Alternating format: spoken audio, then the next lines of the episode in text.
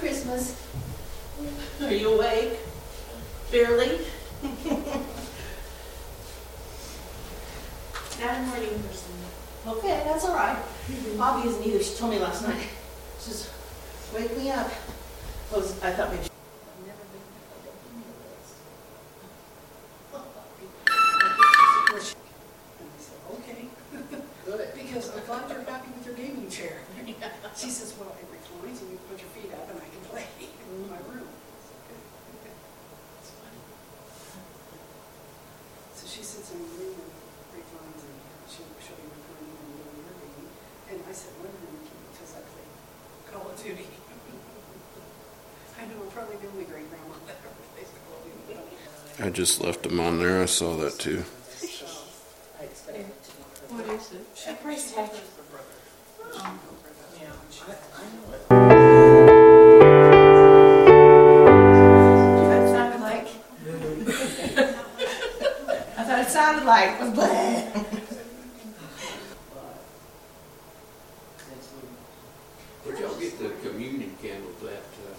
First time I've seen something, yeah, something like those. matter of fact, they came from the, the church itself. Church And the dogs attacked. the word was out on Easter. Okay. They're all sick. I like those. 'Cause, I mean, It's in our. You all you do put.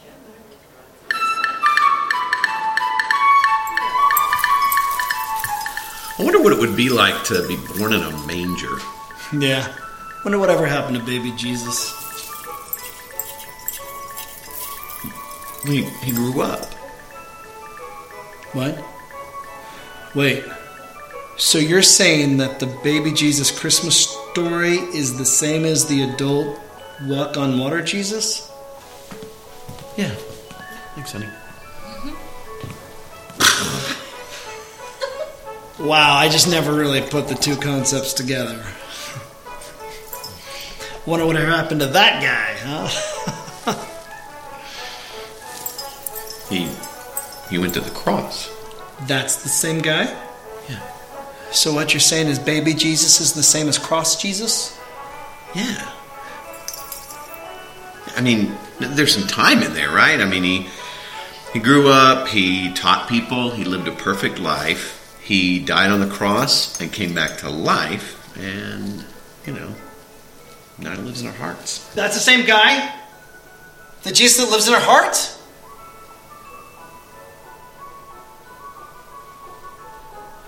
Okay, I was really. Oh, wow. Okay, I never really put all those guys together, you know? Only one guy. I tell you this. Here's an idea. Maybe we stop just making Christmas all just this once a year isolated thing, but we make it an ongoing story about the salvation in our hearts and lives. Up top. It's the idea.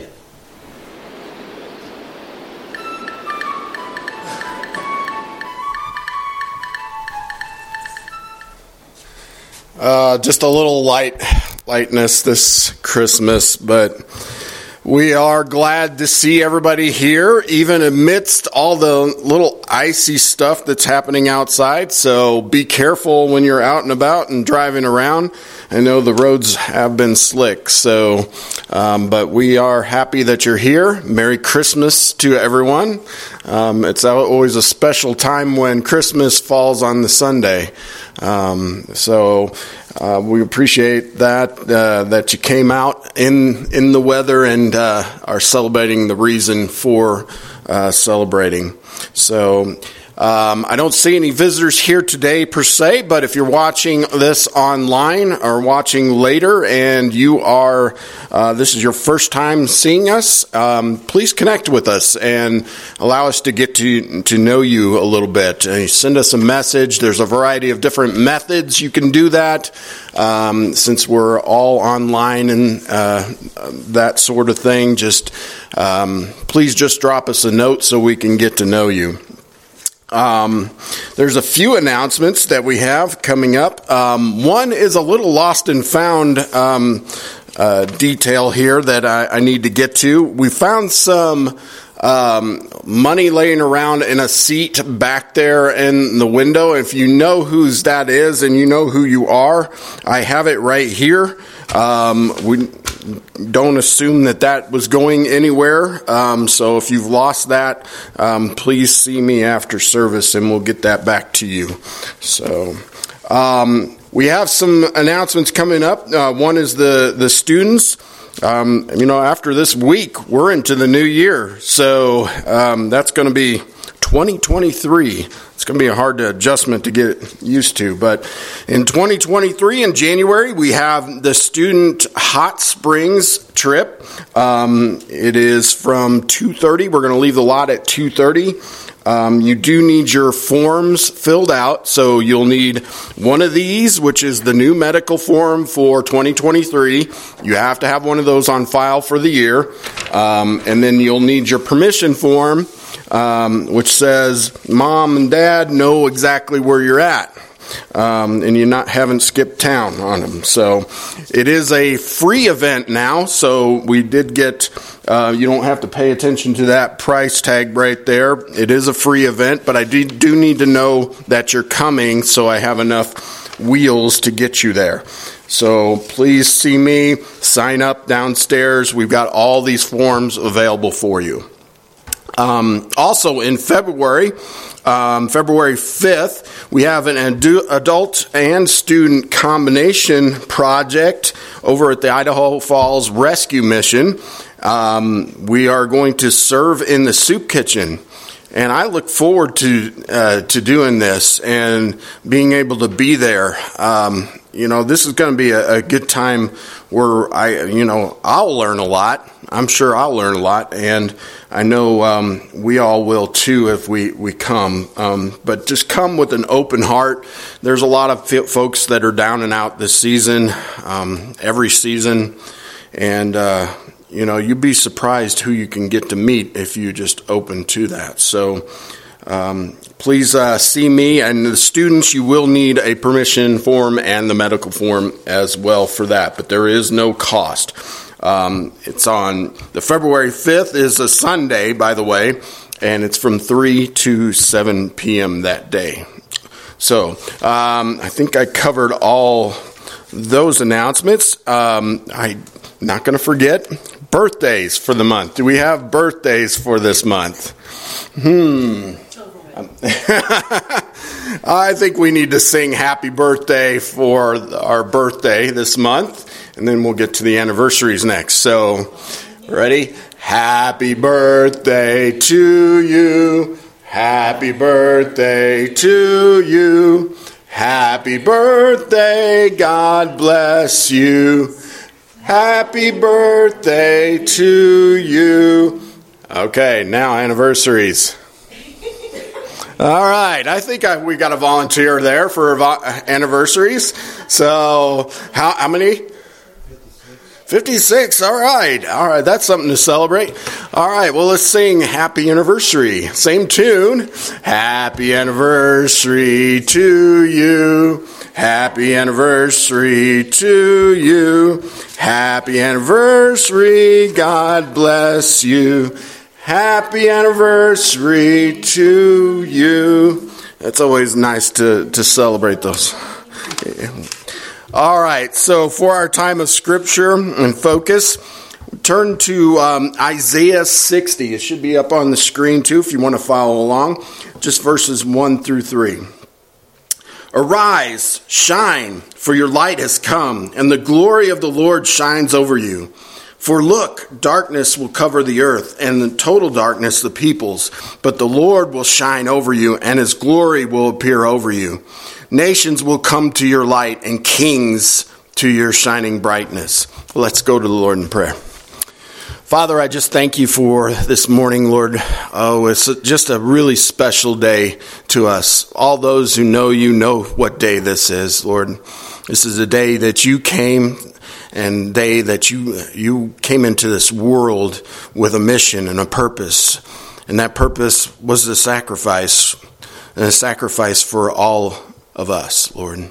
And Lord, we can't thank you enough for that, Lord, and we just remember you in this time of the year, Lord, and we remember you all year, Lord, and it shouldn't be just one time of the year. And Lord, we just um, pray that those that don't have this in their heart, they don't have you in their heart, Lord, that we, our light might shine. Those who know you might shine to those that are out and about and around, uh, around our city, Lord.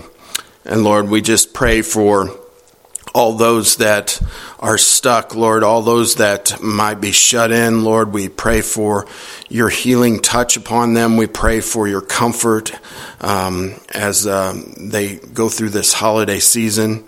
Lord, we also remember our troops, Lord, that have been serving overseas.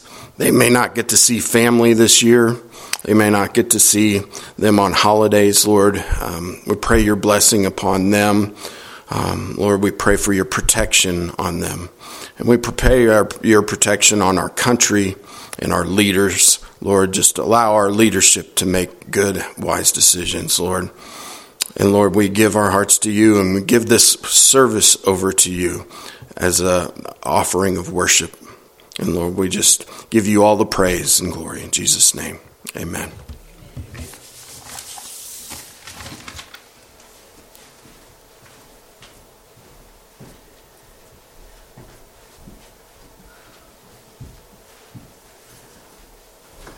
Wouldn't mind standing. Our first hymn is number 85. 86, excuse me. 85. 85.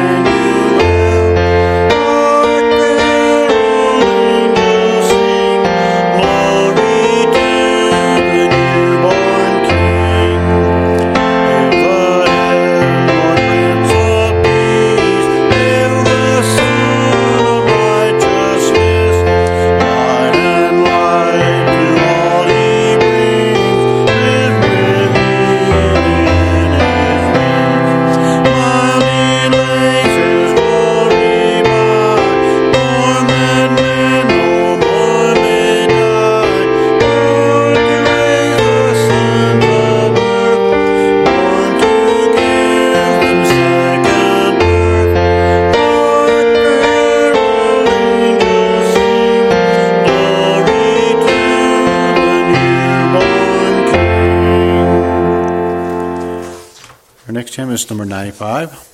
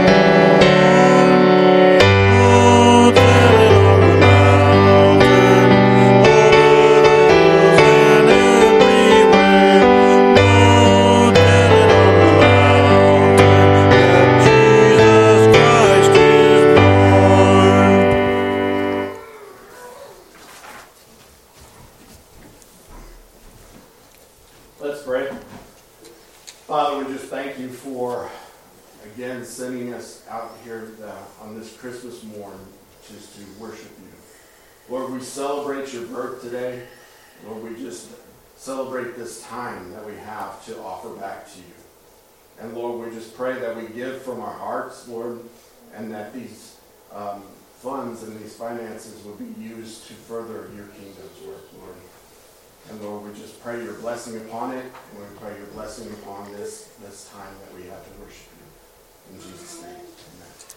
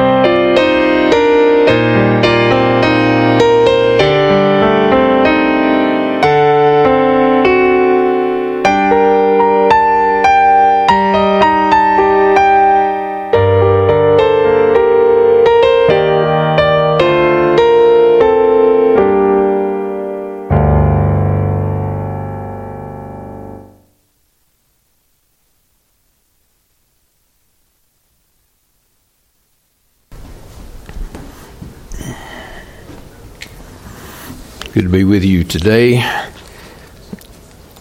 Merry Christmas. Y'all can. it's okay to say Merry Christmas, okay? Oh, me. We're going to continue our series on why did Jesus come and purpose and reasons why he came. Um, to give a background of some of the messages that we've already had, um, we saw in uh, Matthew chapter 5, one of the first reasons we saw that he came, and this isn't any, any kind of order, this is just according to what uh, Jesus had said, I have come, or the Son of Man has come. And as he says in Matthew chapter 5, that he came to not to do away with the law or abolish the law or the prophets, but to fulfill. And we uh, looked at that message and how that uh, every prophecy that in the was given in Old Testament, he fulfilled every single one on his first coming. Uh, and conclusion of that would be that if he fulfilled all the prophecies that were in the Old Testament concerning his first coming, then he assuredly will fulfill all the the prophecy that considers his next coming. And uh, many scholars believe it's not going to be long. Then we looked at how that Jesus said that he came to show us the Father. Philip asked a question there in John chapter 14. He says, Lord, if you'll just show us the Father, it'll, it'll satisfy us. And he said, Well, Philip, if I've been with you this long and you don't know who I am? And so we saw that how he came to show us the Father. And by the way, uh, you know, probably one of the most endearing terms that we have in the Bible concerning God has to be Father. Uh, because that's personal. It is. Um, I'm sure the disciples, when Jesus, you know, told them, especially when he was trying to help them to look at uh, praying, you know, they said, well, Lord, teach us how to pray. And then he comes up and he said, well, started out and said, Our Father. And so as we look at that, these disciples, I'm sure they never heard this terminology because uh, all the way back from Old Testament, we see that how you know the name of God was revered. You know, uh, people who wrote just wrote his name that they would change pens like the scribes they would change pens and, and they would wash their hands every time they just write his name and so this is how revered it was. But I'm sure, you know, these disciples, uh, you know, they, they didn't have all this uh, religious background in their history.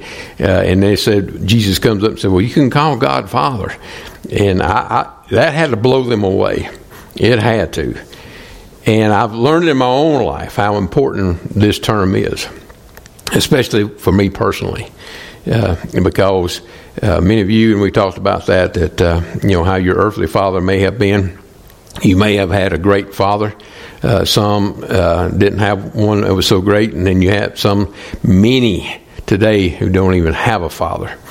So, you know, th- this is big, uh, especially for all those who, excuse me, that need to understand the importance of calling God Father. You'll have to excuse me a minute. Let me get me a mint here so I can get my throat cleared out. Next, we saw last week how how that um, Jesus said in there again in John chapter 18 that uh, his conversation with Pilate. That Pilate asked a question. So said, uh, "What is truth?"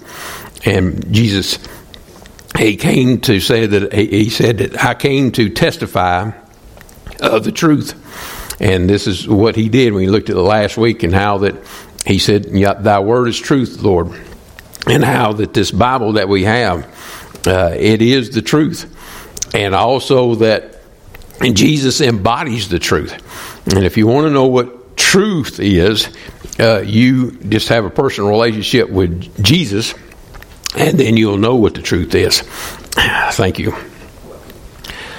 it's got to be the devil as far as trying to get my throat clogged up. So,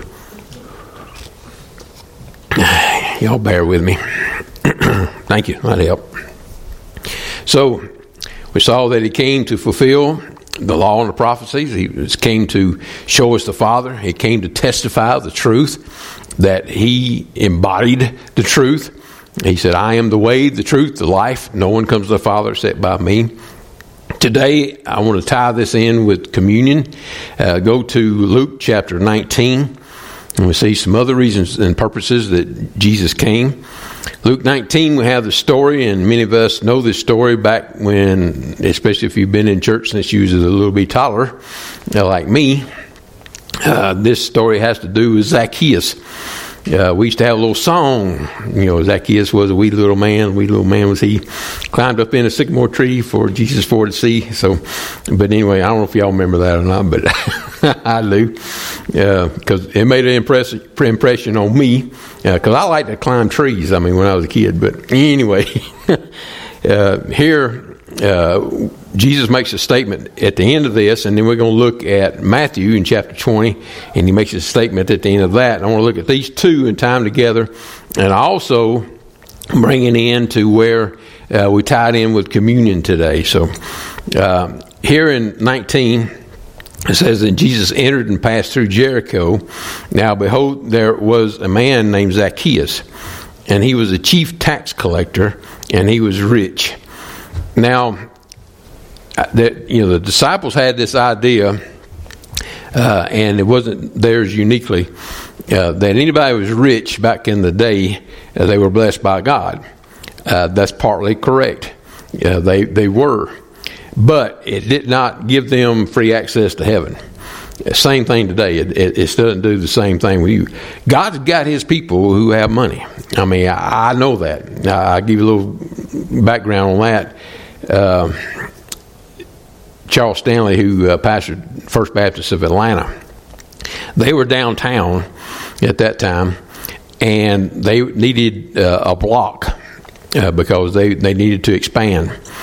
And you know, I forgot how many million it was to buy that block downtown Atlanta, and because they were landlocked.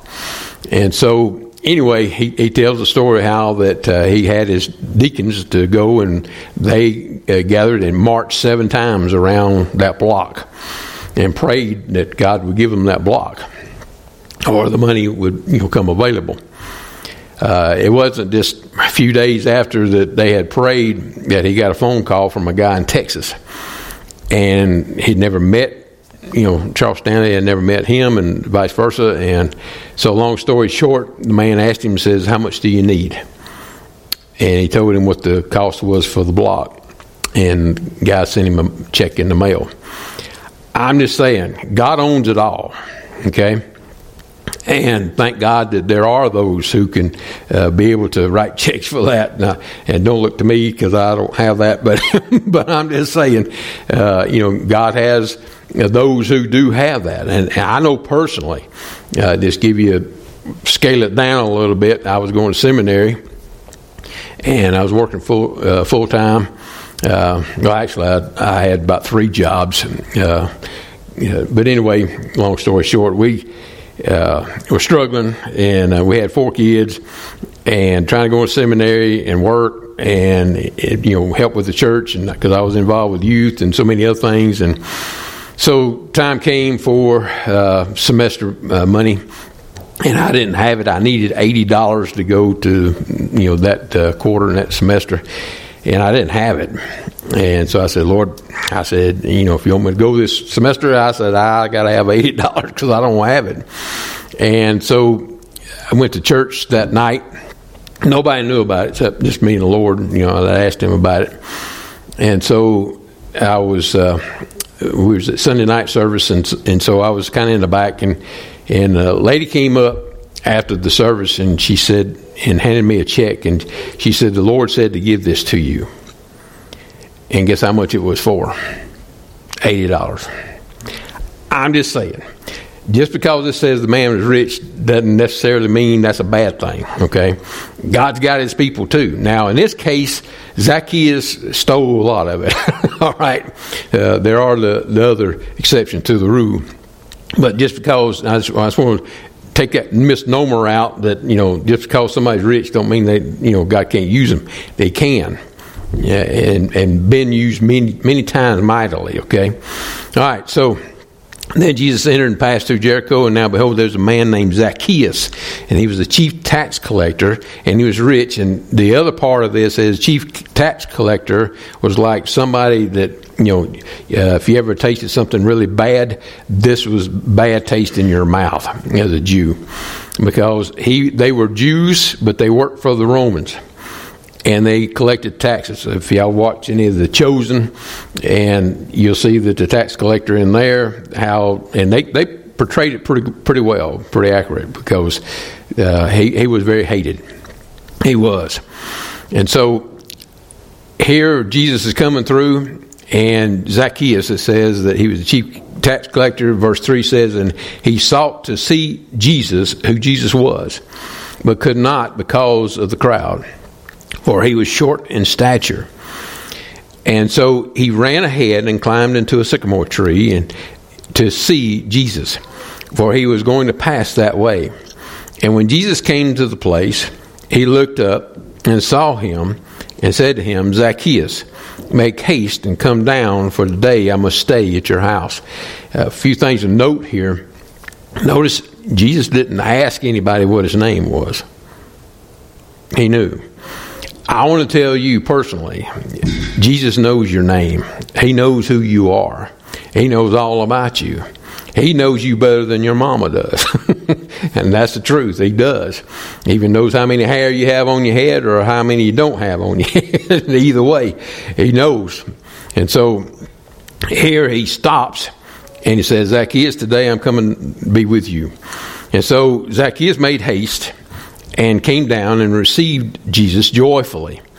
He says, but when uh, they saw it, they complained. I don't know if he was Baptist or not. I mean, I wonder sometimes because you, you see the grappling and grumbling and the, and.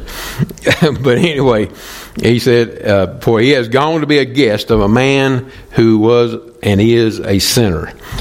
I want to say hallelujah to that. I'm thankful to God that He took time to go eat with a sinner.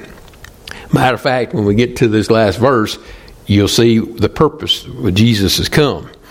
And so, but when they saw it, they complained, and uh, he came, went to eat, be with this man that, who is a sinner. And then Zacchaeus stood and said to the Lord, Lord uh, Look, Lord, I give half of my goods to the poor, and I have taken anything from anyone false accusation, I restore four, fourfold. And Jesus said to him, Today salvation has come to your house because uh, he also is a son of Abraham. Now, I can get in a whole nother sermon right here because if you uh, read Paul, uh, especially in chapter 3 of Romans and chapter 4 of Romans, you'll see where he talks about the faith of Abraham. And this is what Jesus is alluding to as far as his faith. Abraham was made right in as far as uh, his relationship with God because of his faith.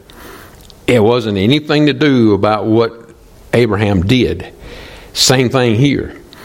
The result of receiving Christ, not only in his home, but in his heart and life, changed Zacchaeus. You see the outward change here, what happened inwardly. Okay? Same thing at Abraham. Read the story. And Paul makes that argument. It's not about your good works. None of you your none of our good works collectively, please hear that, will get us into heaven. None of it. And so then we come to verse 10, and you need to mark this verse because this is very important. Remember, we talked about uh, the purposes of why Jesus has come. For the Son of Man has come to do what? Seek and to save that which was lost. He came to hunt you down, pretty much. If we was in the South, we'd be talking about the, you know, the hounds of heaven are after you, uh, because you know the Lord came to seek and to save, which is lost. We have a beautiful picture here. Zacchaeus, sinner. Jesus came to do what? Seek him, to save him, to give him a new life. Okay, and this is the purpose of when we celebrate Christmas and what it's all about, why Jesus came, the purposes and why he came. And this is one of the main purposes he came to seek and to save that which was lost. Now, how many of us at one time knew that we were lost. I have to raise my hand. When I finally understood that I needed a Savior, uh, I was probably about nine years old, uh, fixed to be 10.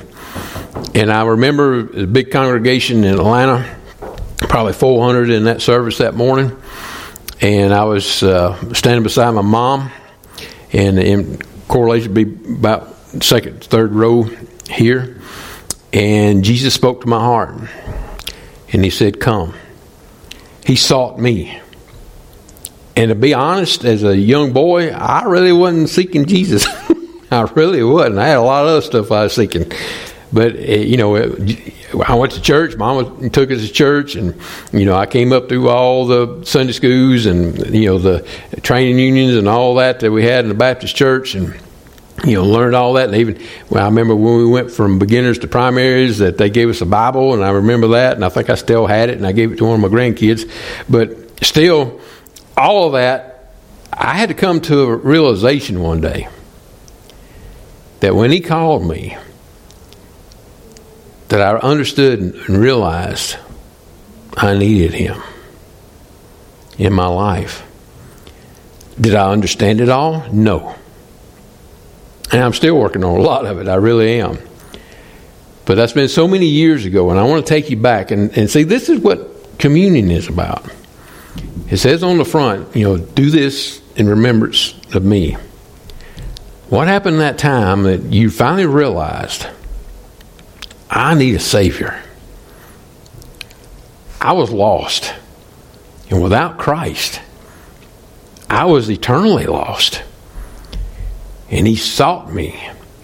And as a nine year old boy sitting beside my mom, and I remember I looked up at her and I remember the Lord spoke to my heart and He said, Mark, come. And I looked up at Mama. I said, Mama, how do I become a Christian? And she told me, go down and take the pastor's hand and tell him that you want to become a Christian. And so I did that. And you know, it was an amazing thing that as a nine year old boy, that, like I said, there was probably 400 people in that auditorium. I didn't have to ask a single person in there who spoke to my heart. I knew who it was. And same today. Anyone speaking, if you're watching online or here today, the Lord's speaking to your heart. I mean, He is seeking you. He is. He's, he's trying to help you understand that this is why He came to save us. Over in Matthew's Gospel, and, and let me just flip over there. You don't have to turn there, but we've we read this several times. But the first, you know, chapter here and the story of the, the Christmas story and how that you know, Mary and Joseph, uh, Mary was betrothed to Joseph and it'd be with child. And, and so uh, here, verse 21, he says, And Mary will bring forth a son, and you shall call his name Jesus. And I've got a footnote in this study Bible, and it, it has Savior. He said, For he will save his people from their sins. This is the purpose for why he came to seek and to save that which was lost the whole human race, if we go back to Genesis in chapter 3, from Adam and Eve, the time that they disobeyed and rebelled against God. I mean, they had one rule. I know this, this is what blows my mind. They only had one rule don't eat of that tree. The day you eat of it, you will surely die. And it wasn't just a physical death. Please understand that. I, you know, I, they had pictures. That they was the Neanderthal man that they were showing, and said this had to be Adam. And I'm sitting going, no. I mean, this guy, he got you know, he's all hairy and he, he's ugly looking, and, and I'm sitting there going, nah. I said Adam would have been a perfect specimen of a man. Eve would have been a perfect specimen of a woman because they were made perfect. They were. There wasn't any flaws back then, back in the Garden of Eden. And one rule don't eat of that tree. And he said, and God gave him a warning, gave him a heads up. Listen, eat of that tree, what's going to happen? Death's coming. Because separation is coming. And this is why we're lost. Because, see, from Adam and Eve all the way down to us, it's in the blood, it's in the bloodstream. It's not just about because I'm a, you know, I sin. I sin because I'm a sinner. I was born that way. It's born in us from Adam's yeah, all the way down. We've talked about this, and I said, you know, you look at your little babies. You know, say, oh, how cute they are, and, and they're over there. I guarantee you, a lot of these babies that cry, they ain't crying because they hurt. They just know they get your attention, and they, hey, you know, they know they learned early about manipulation. They do. I'm serious. A lot of you mamas know what I'm talking about. I know what I'm talking about because we raised four. So you know, and then you set them down. You got one got toys here and one got toys here. This one's not satisfied until he goes over and gets this one. I mean, that's not taught. I don't hear no amens in there. That's not taught. It is not. And so we see that, hey, we need a Savior. Okay? We do. And Jesus said one of the purposes, the main purpose he came was to do what? Seek and to save that which was lost. Put your name there. That includes every single person on the planet. There's not an exemption. We all need a Savior. We're all under the curse of Adam. We are. And just a little side note the reason why the virgin birth is so important is because this baby, Jesus, could not have been from Adam's race. That's a whole nother sermon, but it's very important to understand that. You know, we as Baptists, we hold to that, you know, one of the doctrines that we are dogmatic about is the virgin birth. And the reason why, because if he had any part of Joseph, any part, if Jesus had any part of them genetically, uh, of Mary or, or Joseph, either one, they're from Adam. And Paul's clear, especially in Romans, in Adam all die. Why? Because of sin. We're under the curse. We need a Savior. His name Jesus. Second part of this, I want to go to Matthew in chapter 20. And I know Zacchaeus, that was a, a huge day for him when finally that uh, no longer would he be outcast, but now accepted into the family of God. Here, here's a beautiful picture, and as we do this do communion this morning, uh, the beautiful picture is, I mean, look how hated and despised Zacchaeus was. And yet Jesus took time to seek and to save him. What did he do to save you? You know, it took just as much grace to save you as it did Zacchaeus. It did. As a matter of fact, you take the smallest little child, even in their innocence, is, you know, we'll put a little quotation there because some of them's not as innocent as we think, but still in their innocence, it takes just as much grace to save that small child that it does one like Zacchaeus or anybody else, for that matter of fact. And I like what Paul says over in Timothy, and he said, You know, I was a chief of sinners, and God saved me. I'm an example. And I always said, if, if Paul was chief, I was second in command. Because, uh, and I had a lot of Sunday school teachers, I guarantee you they say amen to that. So, but anyway, but it, it takes just as much grace to save all of us, okay? And thank God that's why he came. Now, Matthew chapter 20, and I want to uh, go ahead and read this because uh, we're Matthew 20 and starting verse 20 says then the mother of Zebedee's sons came to him to Jesus with her sons kneeling down and this is James and John if you want to fill in the blanks here. I don't know exactly who that was but it was James and John. And so she came kneeling down and asking something from Jesus okay? And he said to her what do you wish and she said to him, Grant that these two sons of mine may sit, one at your right hand and the other on the left in your kingdom. But Jesus answered and said, You do not know what you ask. Uh, are you able to drink the cup that I am about to drink, and to be baptized with the baptism that I am be baptized with? And they said to him, We are able.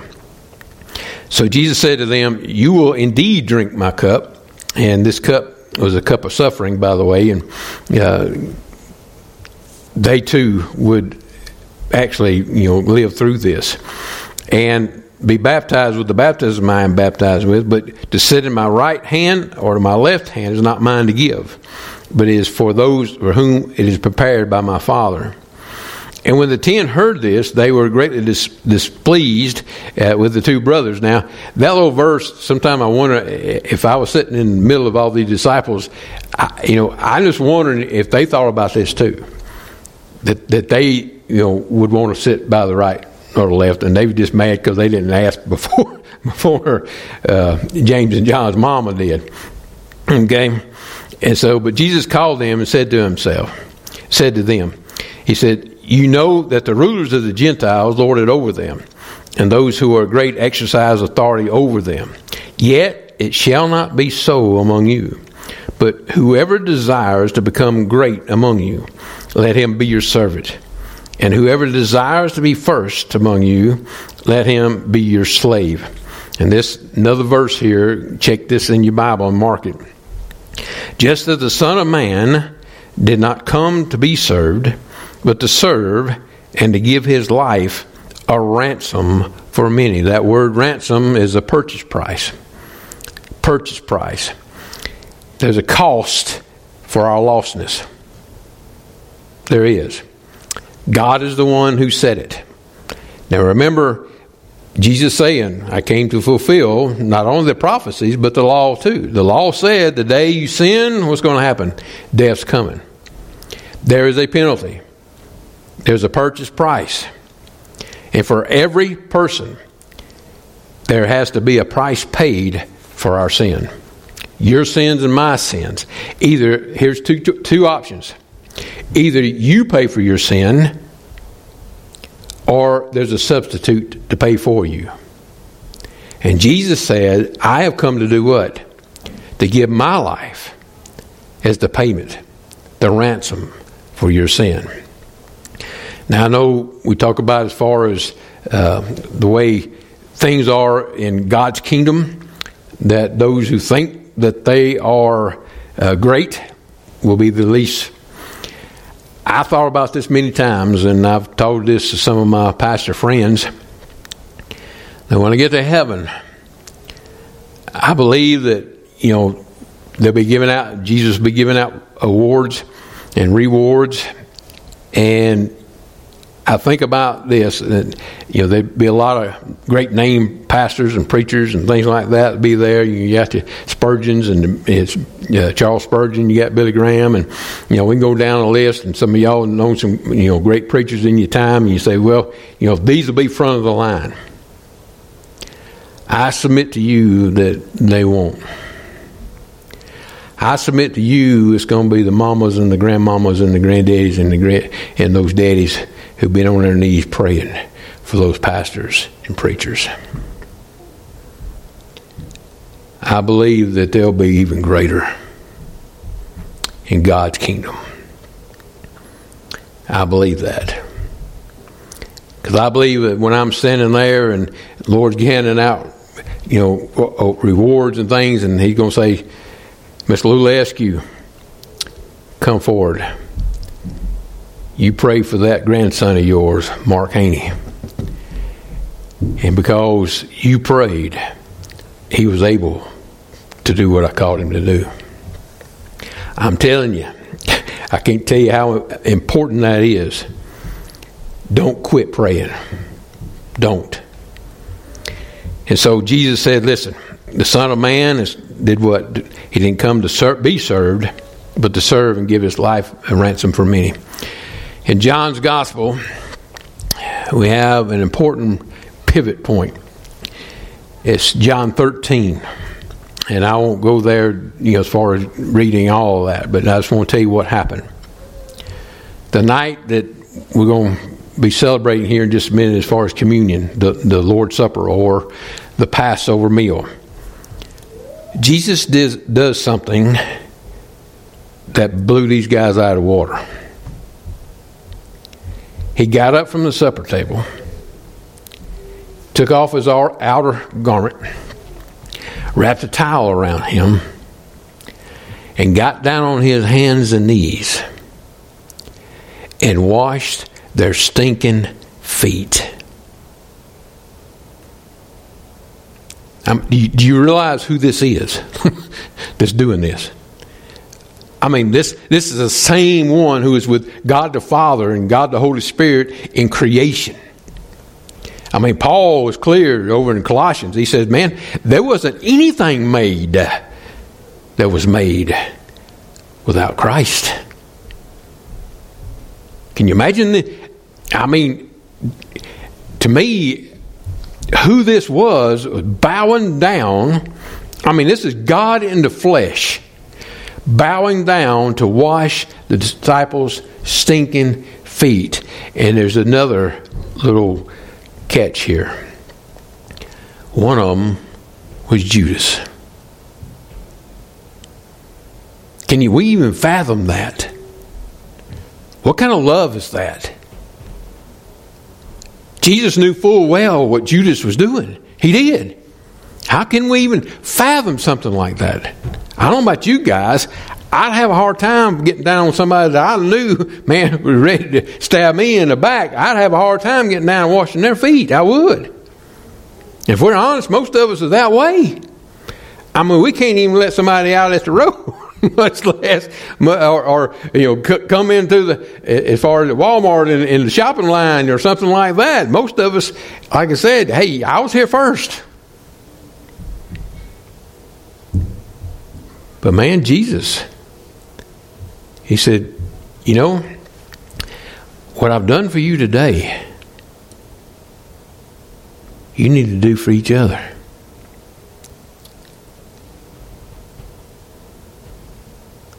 When I was in seminary, I used this that passage of scripture, and I got a friend of mine.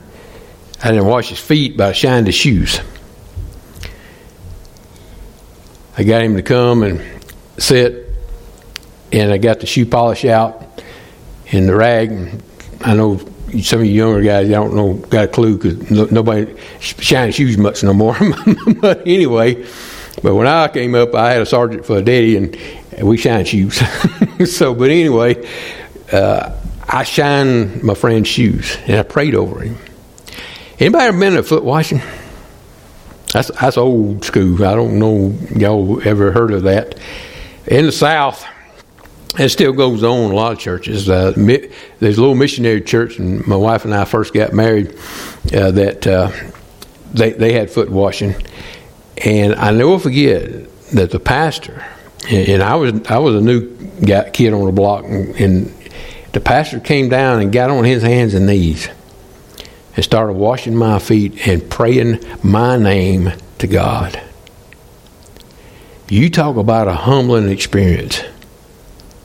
I've never, as far as experienced anything like that in my life. He actually did what Jesus said to do. And I know a lot of churches have, you know, said that was one of the ordinances that they'll have, but the point is, is this: Jesus, listen, he he didn't come to as as far as show us that you know our way was right, and we, you know we're right all the time, and, and you know I got there first, and all that me- mentality we got, that ain't us. That's not who we're supposed to be. We're supposed to be those who are like Christ. And he said, As I have washed your feet, you wash one another's. You know, this morning we were talking about, before we have communion here, about some of those who are on the church roll. When's the last time you called one of them? When's the last time that you found out how they were doing? When's the last time that you even showed that, hey, we miss you? I mean, this is your brothers and sisters, correct? This is who we're supposed to be. I mean, if the church isn't doing it,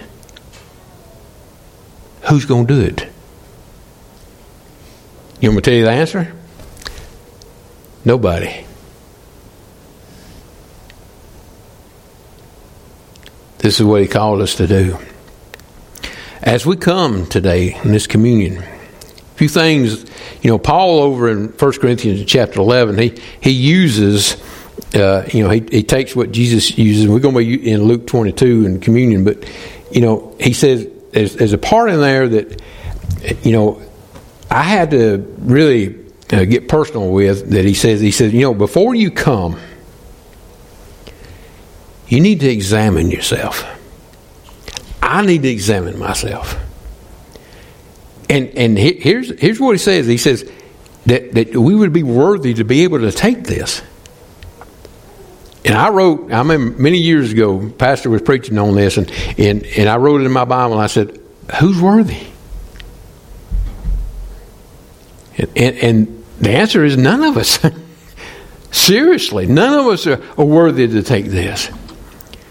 But because He did it for you and me, then we come to communion and He says, Man, remember, please, remember, you as a Zacchaeus. You as a James and a John. You are a disciple. You are a Judas. Listen to me.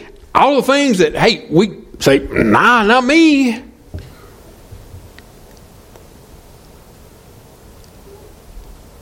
But listen to us. Jesus came to give us something that we could never give ourselves to save us from sin that would set us eternally separated from God. And He did that for you and me. Examine yourself this morning. We'll have prayer. I'm going to have Tabitha, if you'll come and play. If you need if you need prayer, I'll be glad to pray with you. If you need the altar, we have the altar. But whatever God's laying on your heart right now, I mean, when we come to this, I mean, man, forget about everything else. Say, Lord, thank you for what you've done for me. Now, Lord, help me to be like you. It may not be literally washing somebody's feet, or it may be. Whatever it is that God is calling you to do, please come. And if you here never accepted Christ in your heart and your life, uh, you can't say a time that you've ever said, Jesus, come into my heart and my life. And here's what he's saying Come today, give your life to Christ. Then you'll know that he came to seek and to save you. Lord, speak into your heart today as we stand. Lord, speak into your heart.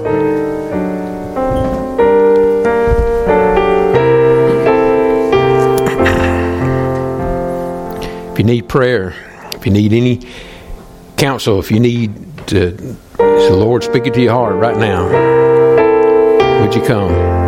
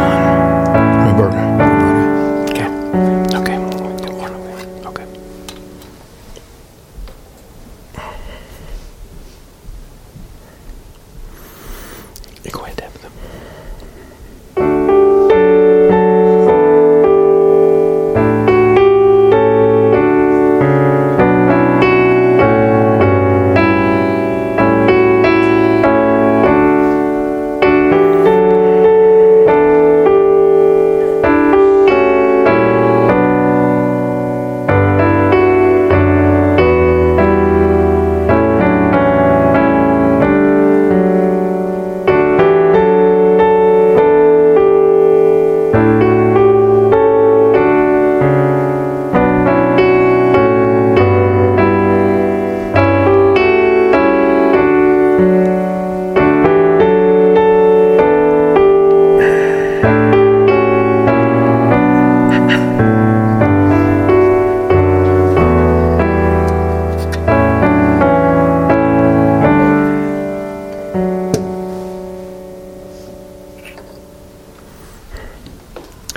be reading out of Luke chapter 22.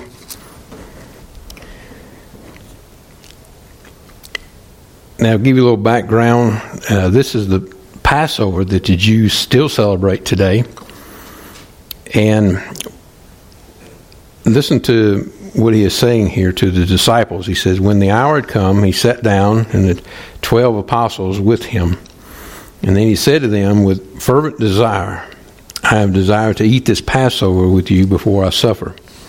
For I say to you, I will no longer eat it until it fulfilled in the kingdom of God. Now, this comes in uh, another passage also says this that uh, he took a cup. Please understand something. I don't know if you've ever done any study on the Passover. There are four cups in a Passover, okay? Uh, the one we participate in, usually in communion, is uh, and some debate on that, but I believe it's the third cup. It has to do with uh, redemption.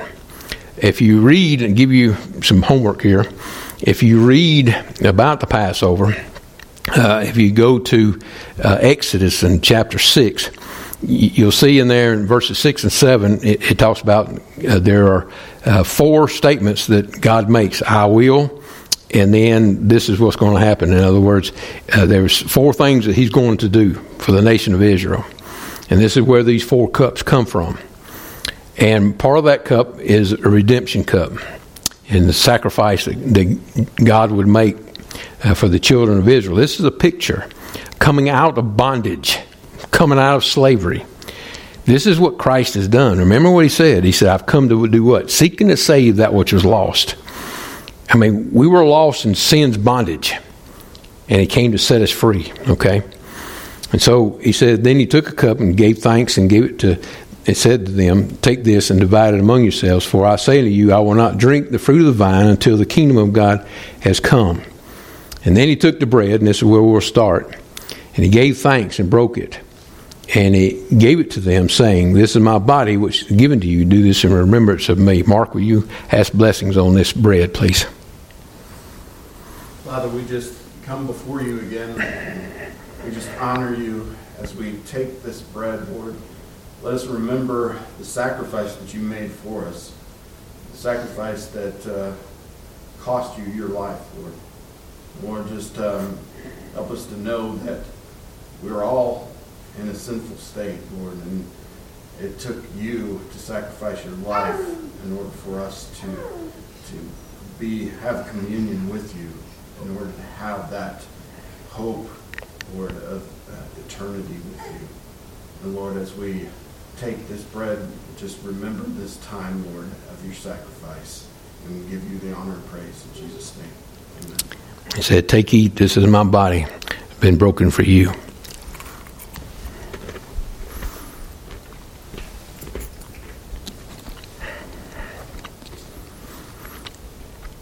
And then he says, likewise, he took the cup, and this would be probably the third cup after supper, saying, This cup is the new covenant in my blood, which is shed for you.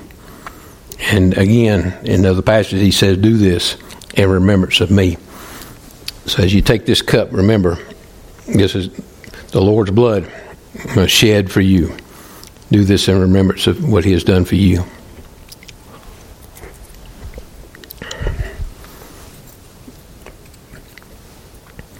Now, Matthew's gospel, it says that they sang a hymn when they went out. Tabitha, you got one? How about Amazing Grace? Can you do that one? Hey, yeah. There you go. Is it 165? I don't remember right off.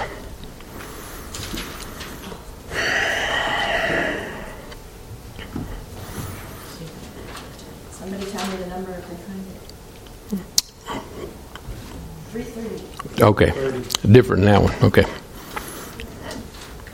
We'll stand and just sing first and the last of Amazing Grace. And by the way, just for history wise, in the Passover they would have sang um, Psalm, anywhere from Psalms 114 to 118. And usually the last part of that would be 118. And so if you want to read that, it's called the Hallel, and that's what they would read uh, and sing.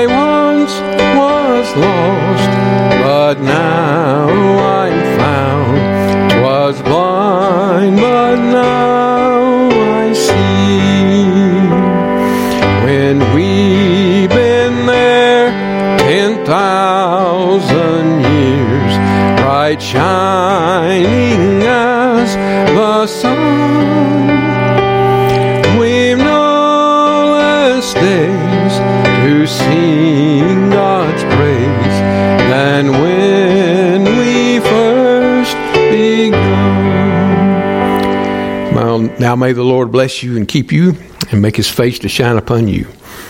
Lord, be gracious unto you and give you peace, is our prayer in Jesus' name. Amen. Merry Christmas.